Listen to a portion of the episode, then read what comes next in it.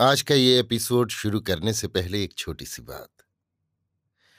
क्या आप भी अपना पॉडकास्ट बनाने की सोच रहे हैं? तो एंकर ट्राई कीजिए। ये पॉडकास्ट बनाने का सबसे आसान तरीका है। नंबर एक, ये फ्री है।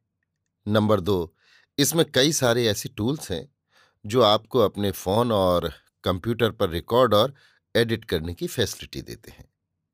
नंबर तीन आप अपने पॉडकास्ट को डिस्ट्रीब्यूट भी कर सकते हैं, जिससे इसे स्पॉटिफाई और दूसरे प्लेटफॉर्म पर सुना जा सके। तो डाउनलोड कीजिए फ्री एंकर ऐप या विज़िट कीजिए एंकर डॉट एफ़ पर अपना पॉडकास्ट स्टार्ट करने के लिए। ये तो थी एक छोटी सी जानकारी, और अब शुरू करते हैं एपिसोड का सिलसिला।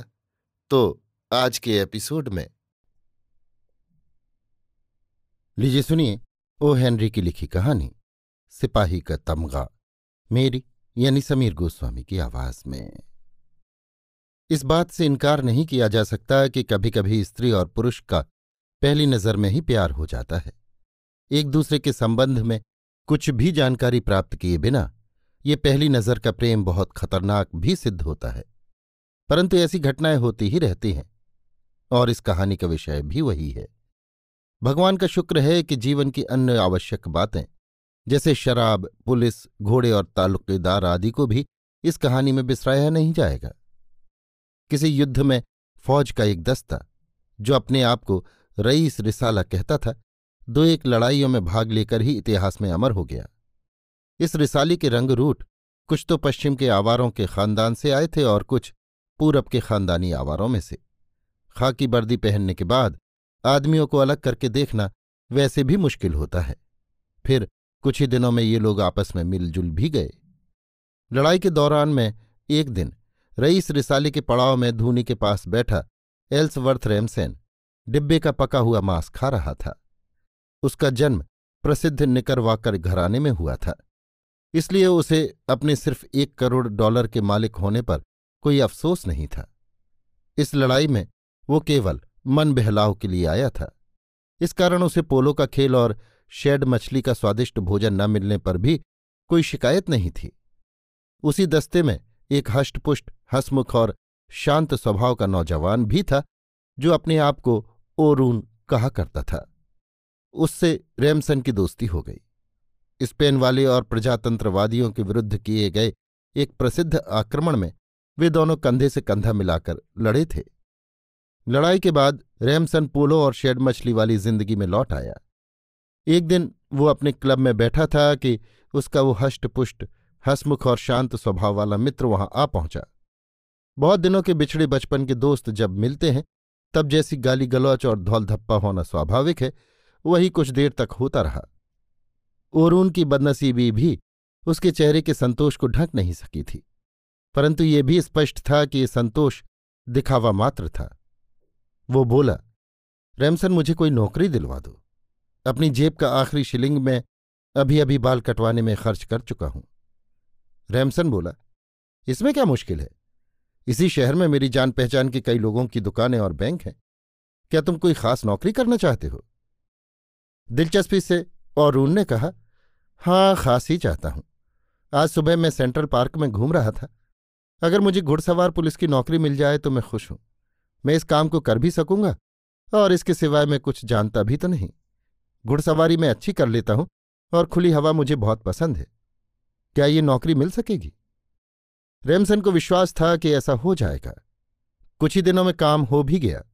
जो लोग घुड़सवार सिपाहियों को नफरत की नज़र से नहीं देखते, उन्हें सेंट्रल पार्क के इर्द गिर्द ये हष्टपुष्ट, हसमुख और शांत नौजवान गहरे कत्थई रंग के घोड़े पर बैठा अपनी नौकरी बजाता हुआ दिखाई दे सकता था। इसके बाद की कहानी से हाथ में लकड़ी लेकर चलने वाले वृद्धों और कमर झुकी बुढ़ियाओं को कुछ शिकायत। लेकिन नहीं, दादी माँ को अब तक उस बेवकूफ़ पर अमर रोमियो की कहानी अच्छी लगती है, जिससे ये प्रमाणित होता है कि पहली नज़र का प्रेम कोई उतनी गैर मुनासिब बात नहीं। एक दिन जब रैमसन अपने क्लब से निकलकर पांचवीं सड़क पर टहल रहा था, तब ऐसा ही कुछ हुआ। सड़क पर भीड़ के कारण एक मोटर अत्यंत धीमी चाल से जा रही थी। मोटर में ड्राइवर के अलावा एक बूढ़े महाशय बैठे थे, जिनके सफ़ेद बाल ऊनी टोपी से ढके हुए थे। मोटर में बैठकर भी इस टोपी को पहनने की ज़रूरत महान विभूतियाँ ही कर सकती हैं। शराब के किसी बड़े ठेकेदार की भी ये हिम्मत नहीं हो सकती। मोटर की ये दोनों सवारियाँ कोई महत्व नहीं रखती। सिवाय इसके कि एक तो मोटर चला रहा था और दूसरे ने उसकी कीमत चुकाई थी। वृद्ध महाशय के पास अनार की कली से भी ज़्यादा सुंदर और खजूर के वृक्षों के पीछे से झांकते हुए दूज के चाँद से भी ज़्यादा मोहक एक युवती बैठी थी। रेमसन ने उसे देखा और उसके भाग्य का वही निर्णय हो गया। उसका वश चलता तो वही मोटर के पहियों के नीचे दब जाता। परंतु उसे मालूम था कि ऐसी तुच्छ घटनाओं से मोटर में बैठने वालों का ध्यान नहीं बटा करता। मोटर धीरे धीरे आगे बढ़ गई और कवि को, यदि हम ड्राइवर से श्रेष्ठ माने तो ये कह सकते हैं कि रैमसन के हृदय को भी अपने साथ लेती गई। इस शहर में लाखों की बस्ती थी, जिसमें निस्संदेह सैकड़ों स्त्रियाँ ऐसी होंगी, जो कुछ दूरी से अनार की कली सी सुंदर दिखाई देती हों। परंतु फिर भी उसे आशा थी कि उसके दोबारा दर्शन अवश्य होंगे। उसके भाग्य को संचालित करने वाले स्वर्ग के देवता इतने कमज़ोर नहीं हो सकते। रैमसन के सौभाग्य से कुछ ही दिनों बाद मन बहलाव का एक बहाना उपस्थित हो गया। रईस रिसाले के पुराने मित्रों ने एकत्रित होकर गोठ करने की ठानी। उनकी संख्या कुछ ज़्यादा नहीं थी, कोई बीस होंगे। नाच, गाना, खाना पीना और स्वांग खेलना सबकी व्यवस्था थी। रात भर रंगरेलियाँ होती रहीं। सूरज की पहली किरण से डरकर ही लोग बिछड़ने को तैयार हुए थे, परंतु कुछ बहादुर अब भी मैदान में डटे रहे। इनमें से एक औरून भी था।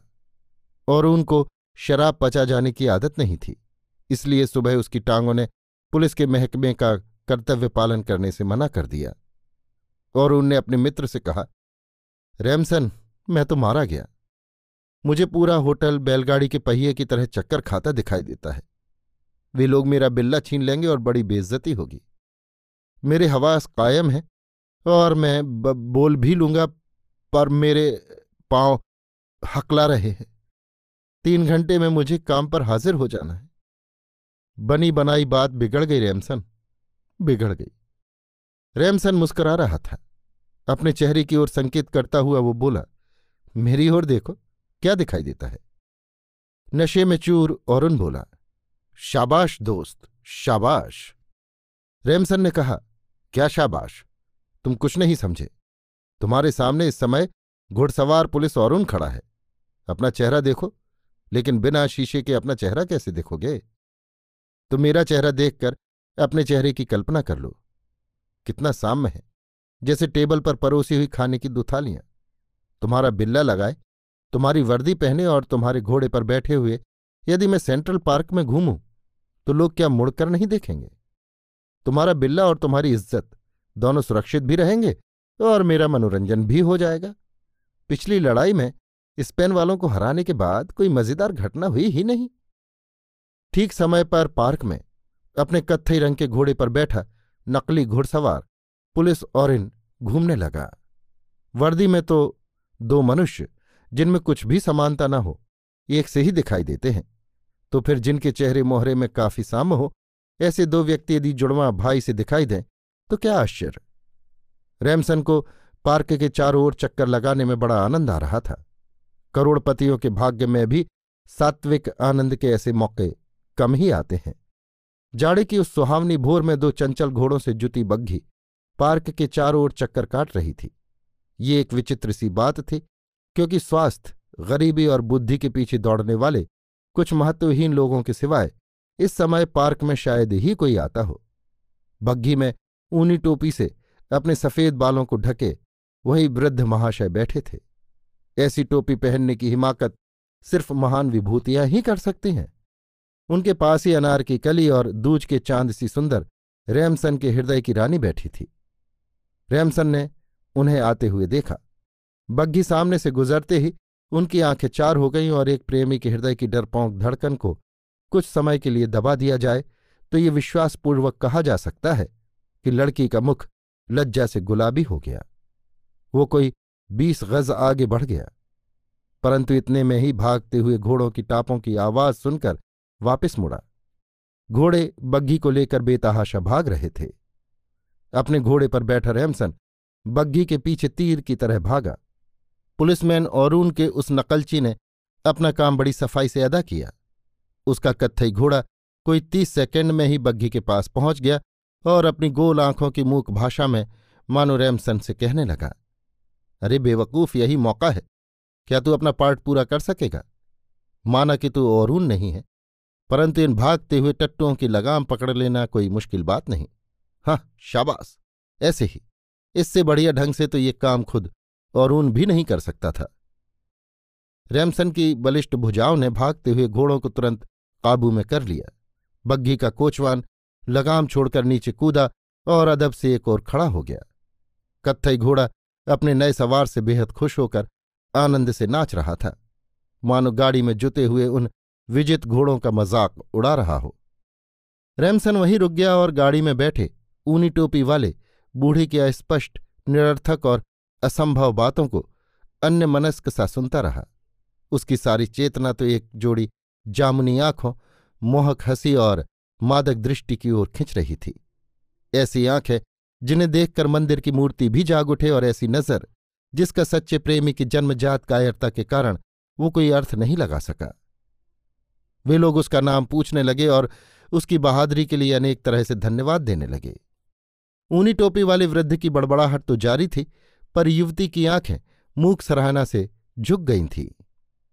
रेमसन के मन में संतोष की एक लहर दौड़ गई। बिना किसी अहंकार के वो अपना नाम बता सकता था, जिसे अभिजात समाज में भी याद किया जाता था और उचित गर्व से वो अपनी समृद्धि की चर्चा भी कर सकता था, जिसके सहारे उसे जीवन में बेइज्जती उठाने की कोई शंका नहीं थी। उसके होठ उत्तर देने के लिए खुले, पर तुरंत ही बंद हो गए। वो कौन था? उसे याद आ गया कि वो तो घुड़सवार औरून था। उसके दोस्त का बिल्ला और इज़्ज़त इस समय उसके हाथ में थी।